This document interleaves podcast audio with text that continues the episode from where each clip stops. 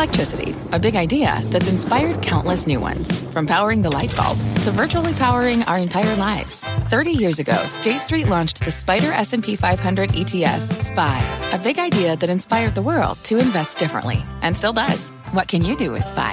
Before investing, consider the fund's investment objectives, risks, charges, and expenses. Visit ssga.com for a prospectus containing this and other information. Read it carefully before investing. SPY is subject to risks similar to those of stocks. All ETFs are subject to risk, including possible loss of principal. Alps Distributors, Inc. Distributor. I'm Scott Wapner, and you're listening to CNBC's Halftime Report, the podcast, the most profitable hour of the trading day. We record this live weekdays at 12 Eastern. Listen in.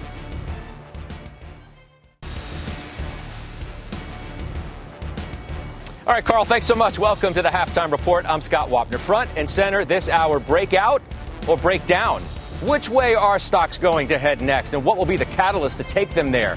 We're live today from the Javits Center in New York City, the SALT Conference here in New York today. The committee, of course, is with me. They're with me remotely. Joining me for the hour is Kerry Firestone, Jason Snipe, Steve Weiss, and Joe Terranova. It's good to see everybody. Wish you were here with me, but this is going to have to do for the moment. Let's check the market, see where stocks are coming off their sixth negative day in the past seven. The fact of the matter is, as all of you know, it's been hard to get much going lately. Dow is positive 0.33%. S&P's positive too. Nasdaq's been negative lately, and that's the story right now, albeit slightly. It's down a few points. And Joe, you know, that's where I'll start. It feels like there generally is a malaise over the market. And we had a conversation yesterday. You were on the program. Jim Cramer came out and said this. I just find I don't have anything exciting. Nothing intrigues me. I'm not saying I'm bored, because no market is ever boring to me. But, Scott, I just don't have anything compelling enough to say, this is what you buy right here, right now.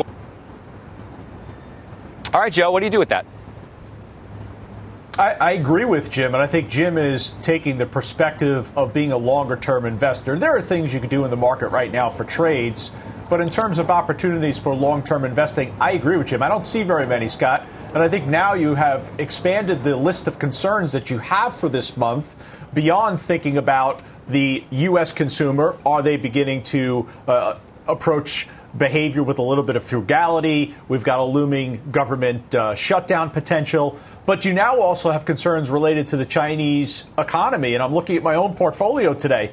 My worst performing stock in my portfolio is Starbucks. Really? Now I have to worry about Starbucks. I have to worry about Apple. I have to worry about Nike. You have to worry about these large cap consumer oriented names because we're seeing such a deceleration in China. So you're always asking yourself the question in terms of long term investing. Where am I going to go to put the capital if I'm going to be getting out of something? And right now, to the answer to that, it's certainly not cash. But finding opportunities other than maybe natural gas and some oil names is very difficult. I agree with Jim. We'll talk about cash in a moment, and a very notable investor who weighed in yet again on the idea of holding cash. Yeah. But, Kerry, look at your notes to our producer today, and you said it's easier to be a seller. And maybe that's the bottom line of where sentiment lies today. It's difficult to be a buyer because you're not exactly sure what you should be buying.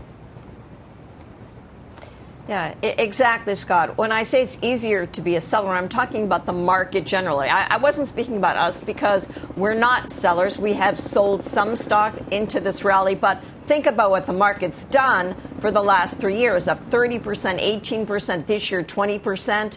We're in a pandemic. Still, we're not quite out of it. And the market has just gone higher and higher. It's been grinding away upward. And therefore, it's natural to be worried about what's going to happen with GDP if it stalls, if we don't have the type of growth that the market has anticipated because we were going to be out of the pandemic. And now we have inflation. We can argue about what the level of inflation will be. Yesterday was a little better than expected. The market didn't really seem that enthused because we have more inflation. There are costs rising. Companies are talking about raising prices. And until we see those next quarter earnings and more numbers about the future, of course we're going to be worried. And that means stay with what you own that you feel you can predict. There's some predictability about the cash flow over the next 12 to 18 months. At the same time, Jason, there are those who believe you're still better to be invested than, say, go to cash. It's just a matter of what you're going to invest in. I want you to listen to what Ray Dalio told Andrew Ross Sorkin earlier today on this very network, and we can discuss it on the other side. First, no cash is trash, so don't keep it in cash, right? Second, the most important thing I think that an individual investor or any investor could do is know how to diversify well, because all those asset classes will outperform cash. All right, Jason, so you're going to take our viewers to school in some respects here. Dalio says know how to diversify. You're the professor today, right now. What do we do? Where's the best place to diversify our assets in the kind of market environment that we find ourselves in? Yeah.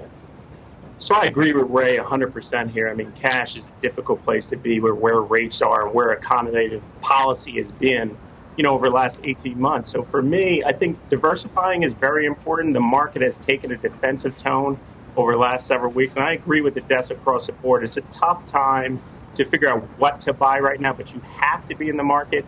For me personally, I like mega cap tech. I like healthcare, which mega cap tech, which you've been talking over the last couple of weeks, have taken a defensive tone. So I think it's just important. It absolutely is important to be well diversified, but concentrated in areas where there are opportunities. And I think those are companies with great balance sheets, strong cash flow that have the opportunity to move here in the next few quarters. Weiss, what I noticed from looking at the moves that the investment committee members, yourself included, are making, they're not many. So do you want to opine on this notion of how Cramer starts our program today with it's this idea of a malaise? You know, there's nothing really to be excited about. Sure, Dalio says, OK, anything is better than sitting in cash. But given the environment that we're in, it's like we're stuck in gear. You get some fits, some starts, this, that, and the other, and we can't really break out of where we are. How are you viewing the marketplace today? Well, I agree with Jim, and it's what I've been saying. I've been saying it a different way, which is that I don't see the positive catalysts in the market near term. You have to get to the earnings season and hope they surprise the upside, and I think that's a crapshoot, although typically managements are smart enough to underpromise and overdeliver. The concern I've been voicing is that there's a lot that's happening in the market right now in terms of not happening. And what I'm referring to is that, as I said in the show before a few times, is that at the end of the summer, and Labor Day is when the starting gate is placed and when it opens, that you have a number of things occurring. You have, despite the announcement from Google and Microsoft, a lot of companies are going back to work, requiring people to come to the office. Goldman's at 100% now. And I think that is much more the trend than is said with Google. Then you also have excess unemployment benefits that have rolled off. And finally, you have actually the end of summer, where you're not going to the beach, you're not doing all that. So what does that mean? It means there's less investor interest in the market at this point. And we're seeing that in the data, where the volume that comes in to buy the dips has severely shrunk. So that safety net provided by retail investors, not because it's dumb money or smart money, it's just active money that's there, we've lost that. So that, to me, creates some weakness in the market that we're seeing now.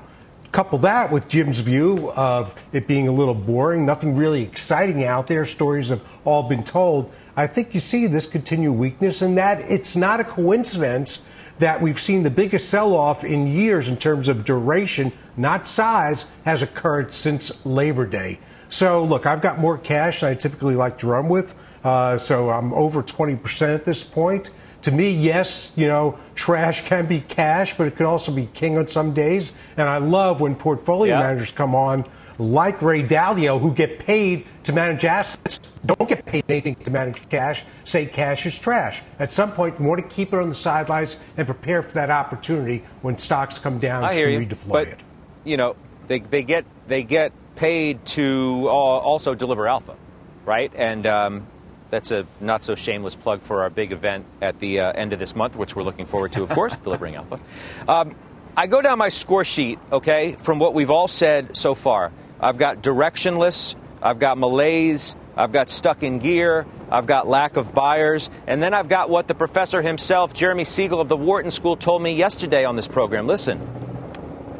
I think we're the eighth inning before a correction. It is so hard, Scott, to talk about the short run of the market. I don't predict that this bull market is over yet.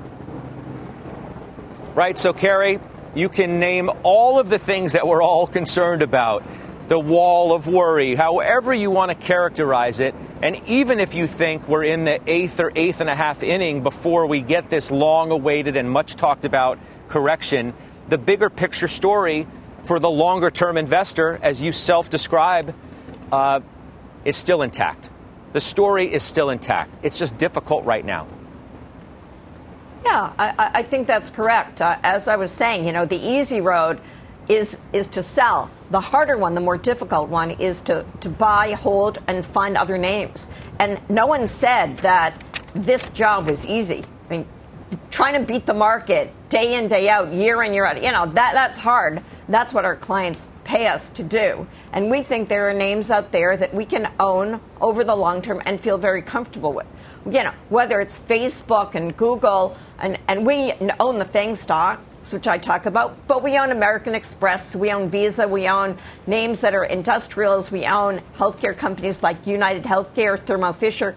We think those are good companies priced well at this time. I mean, we can buy them and feel good about it. So, yeah, I mean, I agree that Ray Dalio does get paid not to own cash, but I think he's correct. If you get paid nothing for your cash, why own it if there are opportunities out there and we don't see a big correction coming? So, yeah, I think it's right to stay in the market.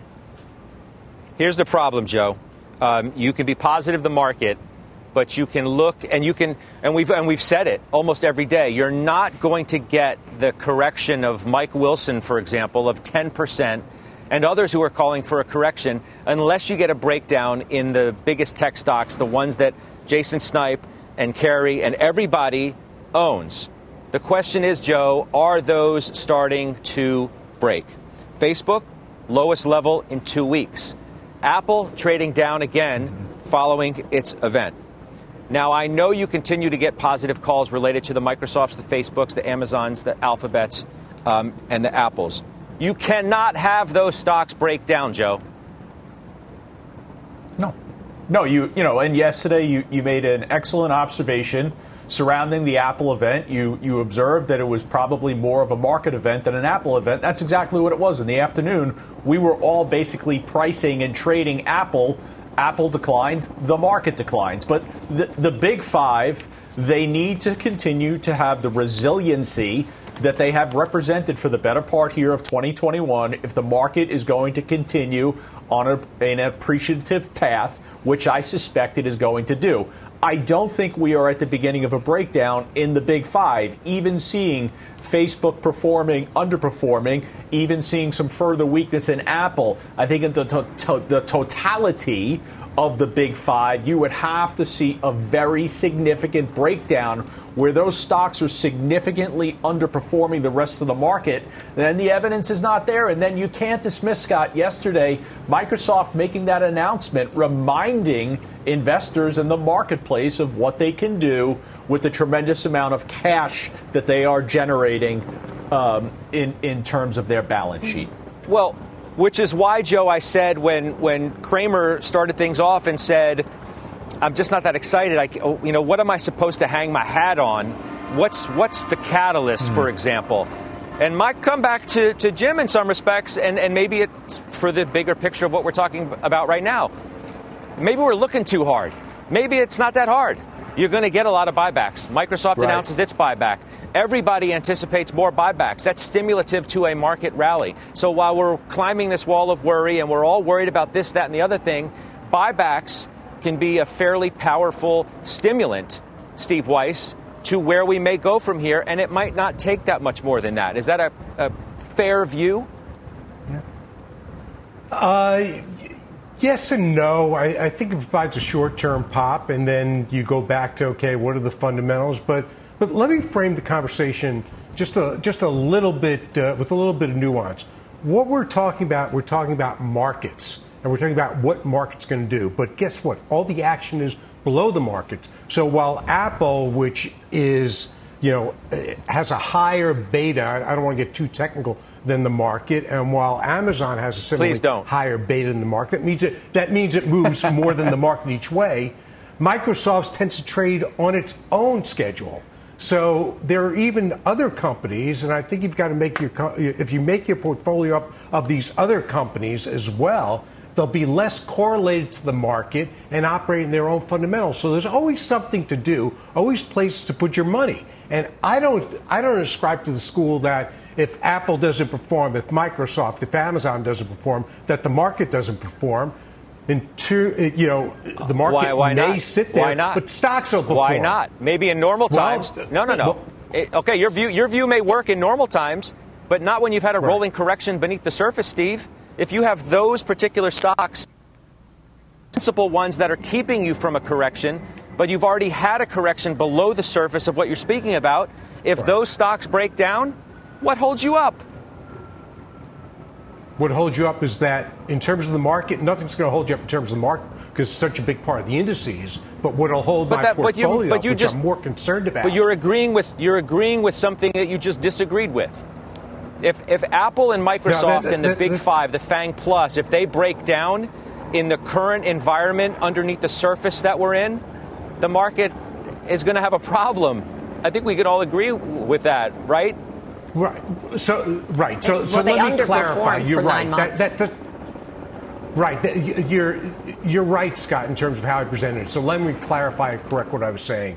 What I'm saying is there are opportunities to make money away from what the market averages do. Just like they've had this rolling correction while the market has stayed at pretty high levels, despite the 5 or 6 day sell-off, right? We've seen stocks are down 10, 20%. I own a couple of them. We can also see stocks, individual stocks, move up that don't have that high correlation to the market. And I think that's where you want to be, in quality names, not in the go-go, the hot name of the moment. And I think you can do okay. But, Scott, that's exactly what the basket of the FANGs are.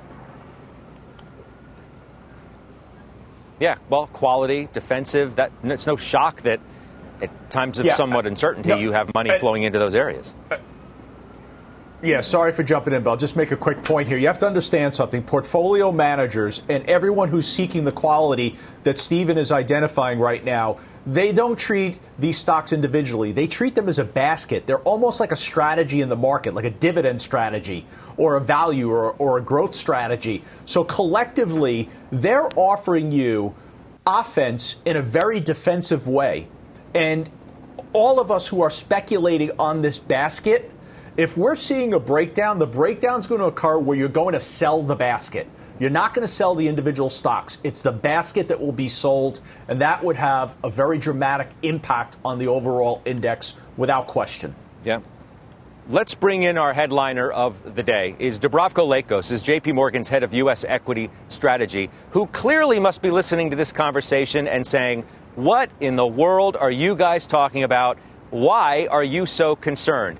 Why do I say that, Dubravko? Because this morning you upped your S&P target for the end of this year, 2021, to 4,700. We're at 4,450 today. I'll take that gain.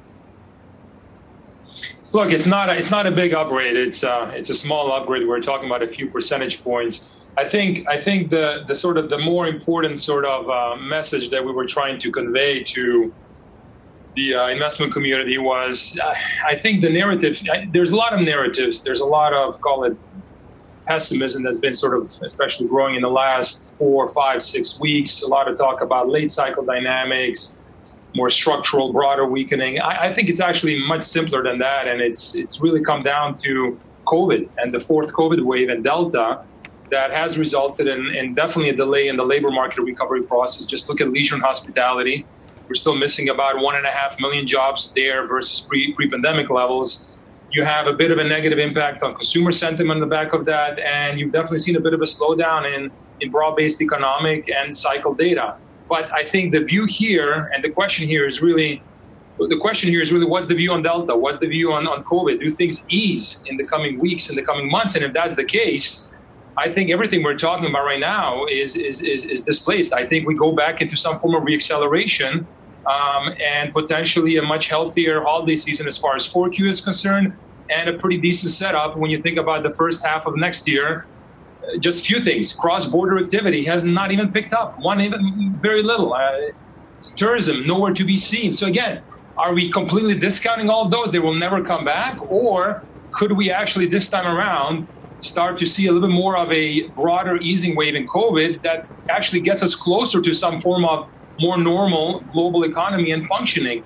And then tied with that, the inventory cycle, which is at 25-year lows, CapEx cycle, which is at post-GFC lows, could they get a bit of a kickstart, right? So I think no need to get negative here on the cycle, no need to get negative on the consumer.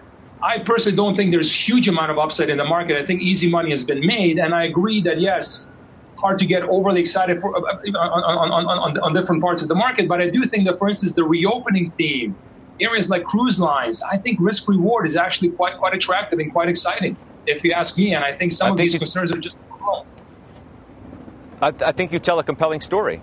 I mean, if we are in this predicament right now where we're not exactly sure what the catalyst is to take us higher, and we're thinking about this because the Delta variant has brought a bunch of uncertainty, well, things sure seemed really good before Delta wrecked some things, so to speak.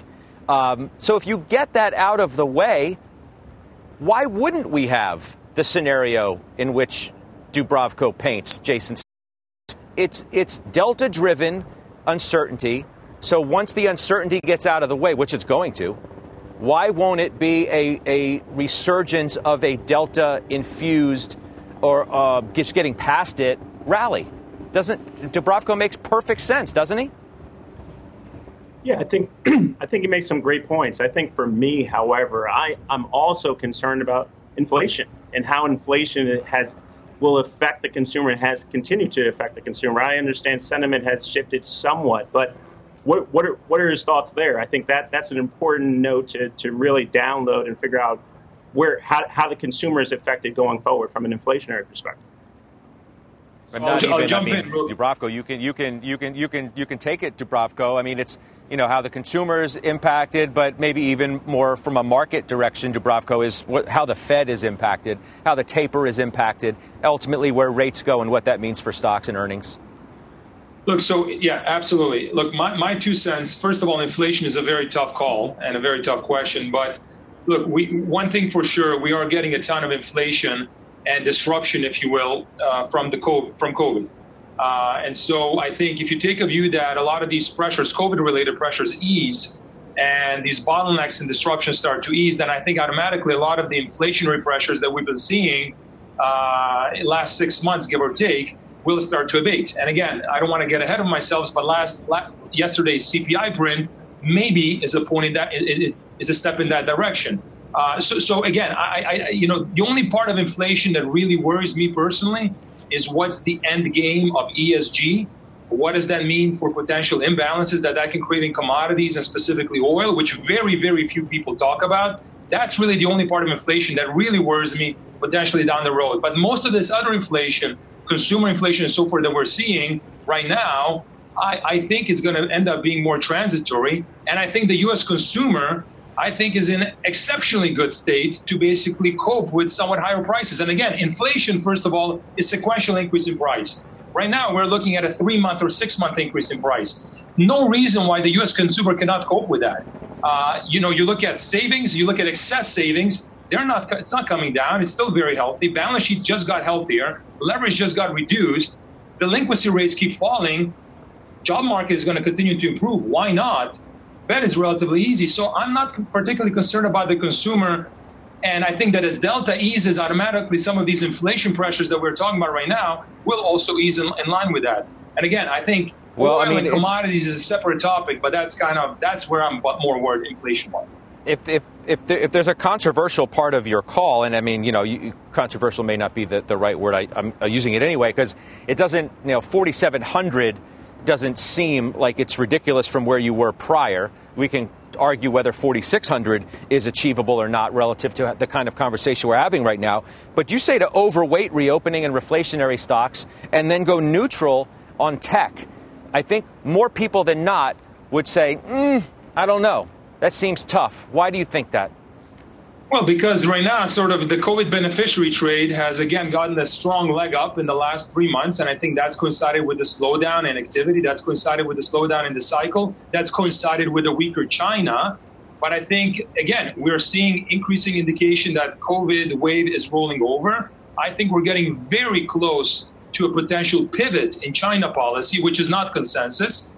And so I think the setup here is actually quite attractive, given where a lot of these epicenter stocks, given how much they've pulled back in the last few months, I think the risk reward there is quite attractive. So I don't think that the growth trade is particularly vulnerable, or I don't think it's even as vulnerable as it was, let's say, in 1Q of this year. You would really need to see yields move up substantially higher.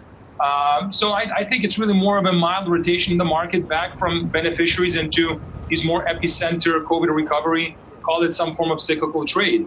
And their consumer discretionary, I would throw in their financials. I would definitely throw in their commodities and the energy play, travel, leisure, 100%. Those are the areas where I think the risk reward is more compelling and where I personally am more excited about. Other areas I was excited about 4 months ago about FANG, but now I think is much tougher.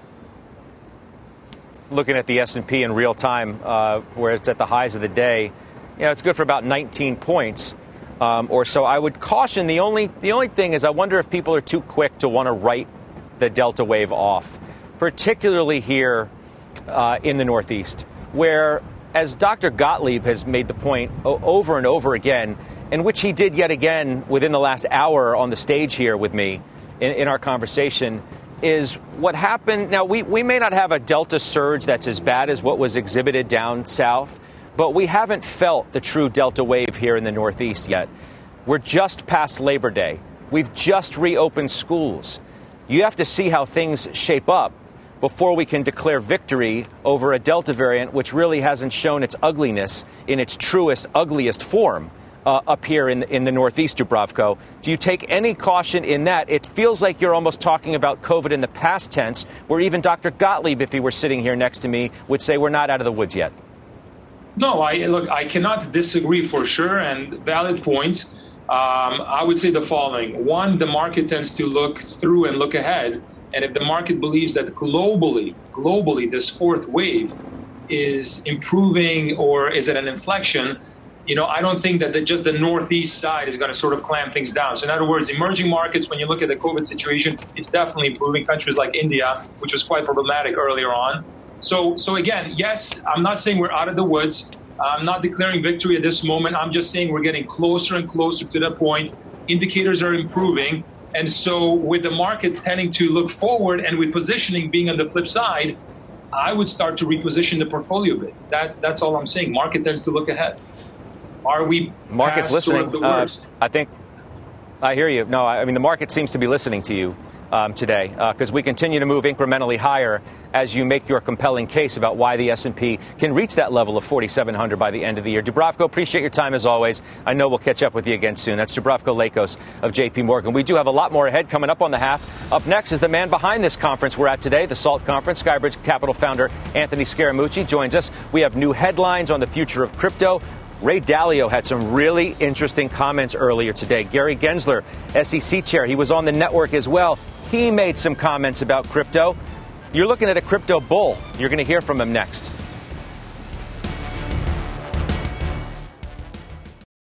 Old Dominion Freight Line was built on keeping promises. With an industry-leading on-time delivery record and low claims rate, we keep promises better than any other LTL freight carrier, because we treat every shipment like it's our most important one, which means we do the little things right so that we can keep our promises and you can keep yours too. That's what drives us. To learn how OD can help your business keep its promises, visit odfl.com. Old Dominion, helping the world keep promises. B2B selling is tougher than ever, and we feel your pain. If you're struggling to close deals, consider giving LinkedIn Sales Navigator a shot. This sales intelligence platform helps professionals like you engage high-value customers, drive higher revenue, and increase sales performance. Sales Navigator also guides you in targeting the right buyers, highlights key signals such as job changes or which accounts you should prioritize, and uncovers hidden hot prospects so you can find those buyers that are most likely to convert. Fueled by LinkedIn's 1 billion member platform, Sales Navigator gives you the most up-to-date first-party data, enabling you to unlock conversations with the people that matter. Right now, you can try LinkedIn Sales Navigator and get a 60-day free trial at linkedin.com/halftimereport. That is linkedin.com/halftimereport for a 60-day free trial. Let LinkedIn Sales Navigator help you sell like a superstar today. Just go to linkedin.com/halftimereport and get started.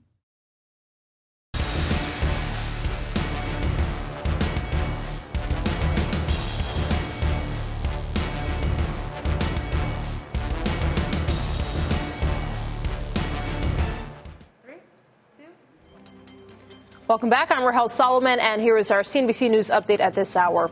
Experts at the Food and Drug Administration are not ready to make a recommendation on COVID booster shots because they haven't been able to carefully review all the data yet. In a briefing document ahead of Friday's advisory panel meeting, FDA staff members say that some studies indicate protection from the Pfizer shot decreases over time, and others don't. The Biden administration wants to offer boosters to the general public, but many scientists argue that they're not needed yet. Olympic gold medalist Simone Biles telling a Senate panel today that she and her teammates were repeatedly sexually abused by USA Gymnastics Dr. Larry Nassar because the FBI and U.S. athletics organizations failed to do their jobs.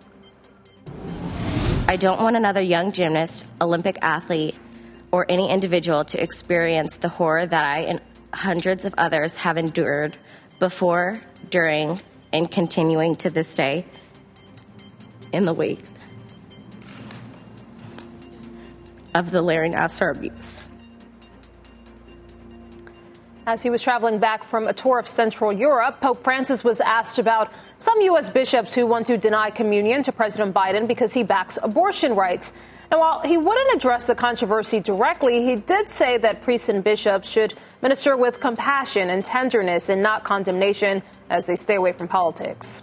And tonight on the news, how companies are trying to avoid employee burnout. That's as the pandemic continues. You're now up to date. Scott, I'll send it back to you. All right, Rahel, I appreciate that very much. Thank you, Rahel Solomon. Let's bring in Anthony Scaramucci now. He's managing partner at Skybridge Capital, of course, the host here at the SALT Conference, the first that you've had now in New York. Thanks for having us. Great. You were great this morning with Scott Gottlieb. Scott, so thank you. It was great. Gottlieb, I told him on the stage, I said, you being here is as much the good housekeeping seal of approval as anything. It speaks to the risk of putting a conference like this on right now in New York. So over the summer, there was a debate about doing it. And obviously, we talked to Scott, and I appreciate your introduction, frankly.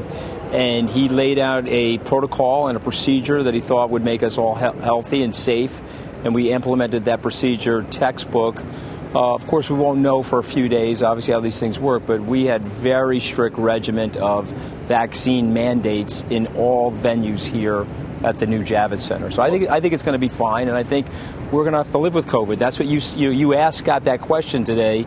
Is this with us? He said it is, and so we have to figure out a way to get back to normal lives, but following a health and safety standard and protocol, and we certainly tried to do that here. So let's kind of move the conversation beyond COVID and you holding the conference about what your takeaway is from what you've heard from the biggest name guests, including many big investors like Ray Dalio, for example, sure, who was speaking here, among others. Stephen Cohen was here. Dan Loeb.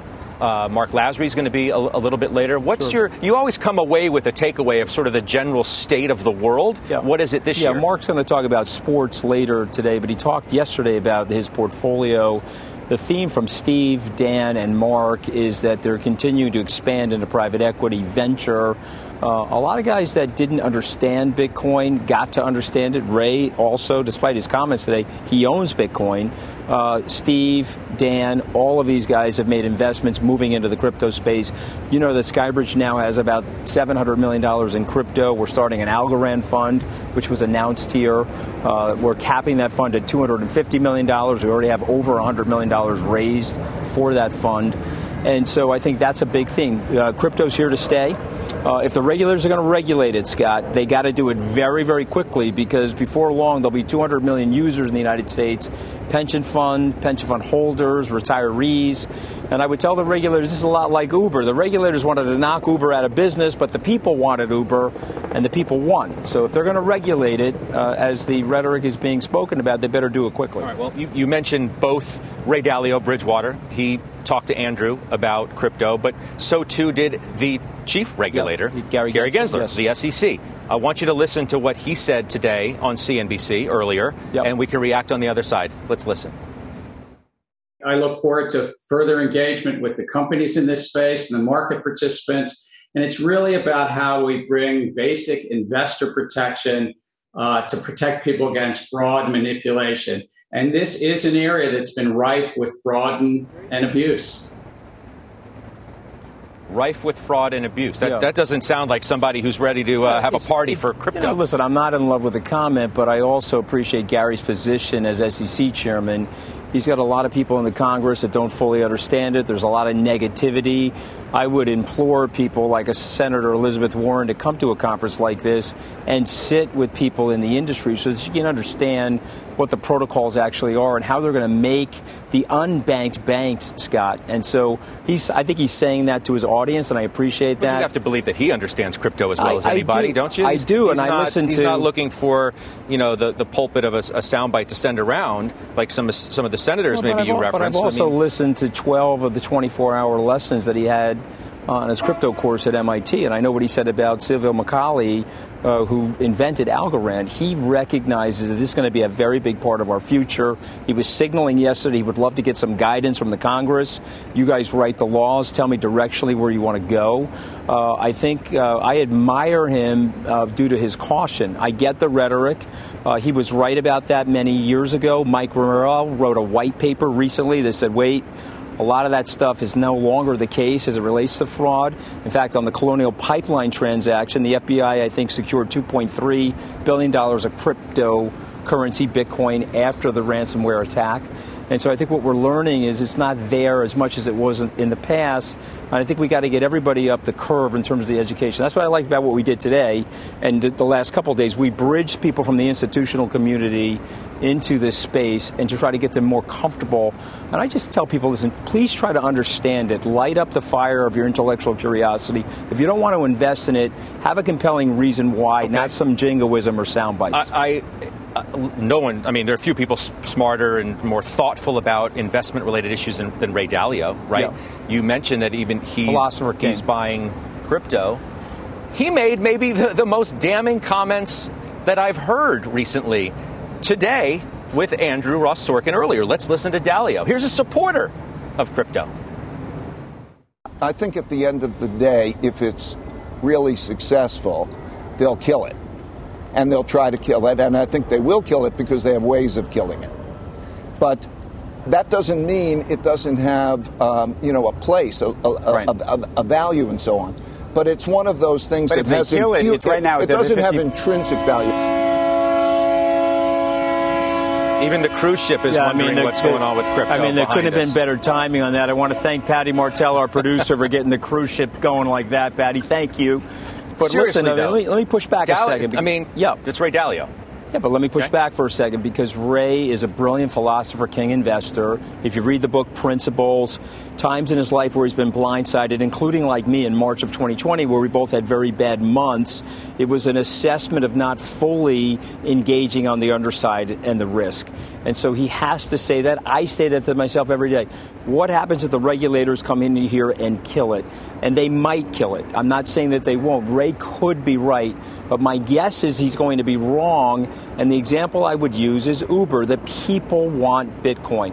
When they were fighting it out over the infrastructure bill and they were going to put some amendments in the bill related to Bitcoin, they were overwhelmed by the 46 million users, the 46 million wallets, if you will, of Bitcoin. And I think what the regulators and the legislators are starting to understand, the people wanted, Scott, I'll use the Uber example again. They wanted to shut down Uber. Uber became too big. The people wanted Uber. We now have Uber. I think that's where we're going to be with Bitcoin. But I'm going to tell you something that Ray said to me once, I want to repeat her. Anything that you think cannot happen could very well happen. In some cases, it always does. And so we have to be vigilant for that downside. I'm glad he brought that up. I want people to be informed investors. I want them to understand the risk, but I also want them to do the homework. Look, I mean, that does not have intrinsic value is maybe the most damning part of the entire comment that he made. But he knows it has intrinsic value because he went and bought it. I mean, I think we're slicing and dicing. I'd love to get him on and talk about it because the network itself and the brand Bitcoin and the fact that we have 180 million wallets or users, and Kathy Wood said a few days ago here to Andrew Sorkin that we're likely to get 1 billion users by 2025, by the end of 2025. Well, sure. So she said it's going to have five times the value. 10 times. I get it. But the network itself, that's what we've learned from Facebook, Google, all these great companies as they went up the curve of Metcalfe's law, the extrapolation of that network, the exponential growth, that in itself has value. Robert Metcalfe said that in 1981 about the phone system, and it's very true about Bitcoin today. Congrats on pulling this off. Not an easy thing to do. I appreciate it. High risk. We'll see how it all plays out. But thank you for being here in the sun. He's getting a beautiful suntan out here, too. See that? You got the extra benefit. Thanks for having us on the face of the sun, because that's what it feels like out here. Anthony Scaramucci of Skybridge joining us now. Up next, may the odds be ever in your favor. A new call out with top picks in the gaming stocks. We'll have that debate straight ahead on The Half.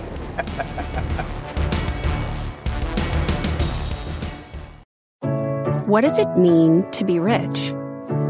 Maybe it's less about reaching a magic number and more about discovering the magic in life. At Edward Jones, our dedicated financial advisors are the people you can count on for financial strategies that help support a life you love. Because the key to being rich is knowing what counts. Learn more about our comprehensive approach to planning at edwardjones.com/findyourrich. Edward Jones, member SIPC. Welcome back. Wells Fargo initiating today on the casinos and gaming stocks, giving overweight ratings to MGM, Caesars, Red Rock Resorts, and DraftKings, among others. The whole group, as you may know, has been under significant selling pressure this month. You're taking a look at today how some of them may be reacting in part to this call. You've had some issues in Macau, obviously some regulatory issues around the Chinese as well. Jason Snipe, which jumps out to me, you're buying more MGM today. Tell our viewers why. So I did, Scott. Obviously, the headline news from out of Macau is not great, from a regulatory perspective and what's going on there. But on the cyclical side, I like MGM. I think they're the best. They have the cleanest balance sheet of the group. Only 13% of their business is China-based. So, and I like their BetMGM business. I think there's a lot of uptrends from there, and I think it's a good buy for me here. And I know it's down about 4% again today, so I might actually pick up a little bit more. Weiss, you own Penn National, and you bought it last week. Yep, my timing could have been better, I'll say that. Look, I'm happy with it. They've got both physical assets, the casinos, as well as the online betting with master promoter, marketer, Dave Portnoy. So I'm very happy with it. I think it's one of the cheapest out there because it's actually making money versus the others that aren't. And I think what we're seeing in terms of, no offense, Jason, is just this continued lack of awareness of what's happening in China. So while it's only 13 or 15% of MGM's revenues, those can go away over time. China just keeps taking these big 2x4s and smacking U.S. investors over the head. And what they're saying is, hey, I like it. Hit me again. Hit me harder.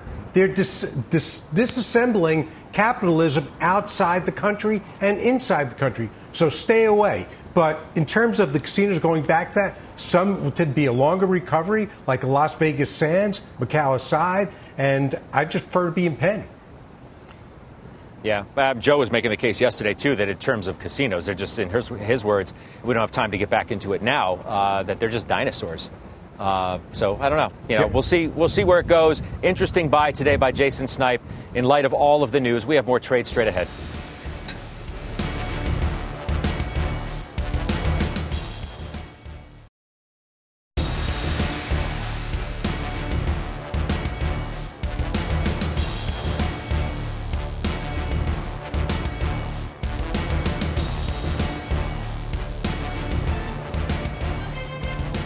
Hispanic Heritage Month kicks off today, and CNBC is taking a close-up look at representation in the boardroom. Our Dom Chu has the breakdown for us. Hi, Dom. All right, so, Scott, Hispanics, a fast-growing group in the U.S., accounting for more than half of this country's population growth over the last decade.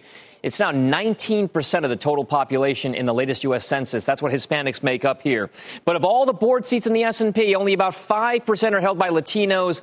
And on the Fortune 1000, it's only 3%. That's according to data from Spencer Stewart, KPMG, and the Latino Corporate Directors Association, the LCDA. Now, breaking those stats down by industry, the LCDA found that the tech sector has the lowest share of companies in the Fortune 1000 with at least one Hispanic or Latinx director.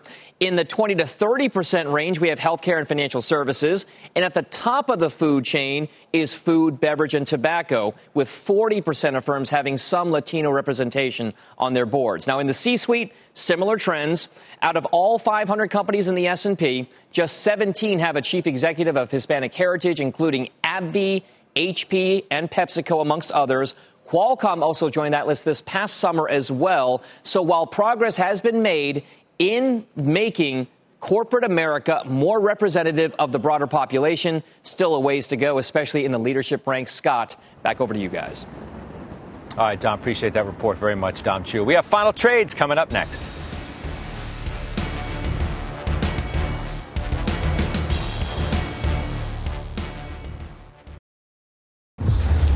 All right, we're back. Let's do some final trades. Kerry Firestone, please start us off today. Yes, I like to start with Schwab. Robinhood has gotten all the attention. Schwab has a lot of new young traders who have larger accounts than Robinhood. It's underpriced relative to the market with a lot of potential. Okay, thank you. Jason Snipe, you're up. I like Boston Scientific here. They got Investor Day next week. I think we'll get some strong pipeline updates. Stay long. All right. And Steve Weiss? GXO. Stocks pulled back a little bit, still doing quite well. But FedEx is moving up, so why can't this? I think that's a good one to buy right here, particularly in advance of earnings. Joe Terranova, quick to you. Waste management. All right. Good stuff. Thanks for watching, everybody. The exchange begins right now. You've been listening to CNBC's Halftime Report, the podcast. You can always catch us live weekdays at 12 Eastern, only on CNBC. The spirit of performance defines Acura, and now it's electric. Introducing the all-electric ZDX, Acura's most powerful SUV yet. While what powers their cars may change, the energy that makes Acura never will. Crafted using the same formula that brought them electrified supercars and multiple IMSA championships, the ZDX has track-tested performance that packs an energy all its own. With a premium Bang & Olufsen sound system and up to 313-mile range on a single charge, and a Type S variant with an estimated 500 horsepower, the ZDX is everything they said electric could never be. It was built with the driver in mind, just like Acura's been doing since the beginning. We could talk all day, but the only way to experience this electric performance is to drive it yourself. Unlock the energy and order yours at Acura.com.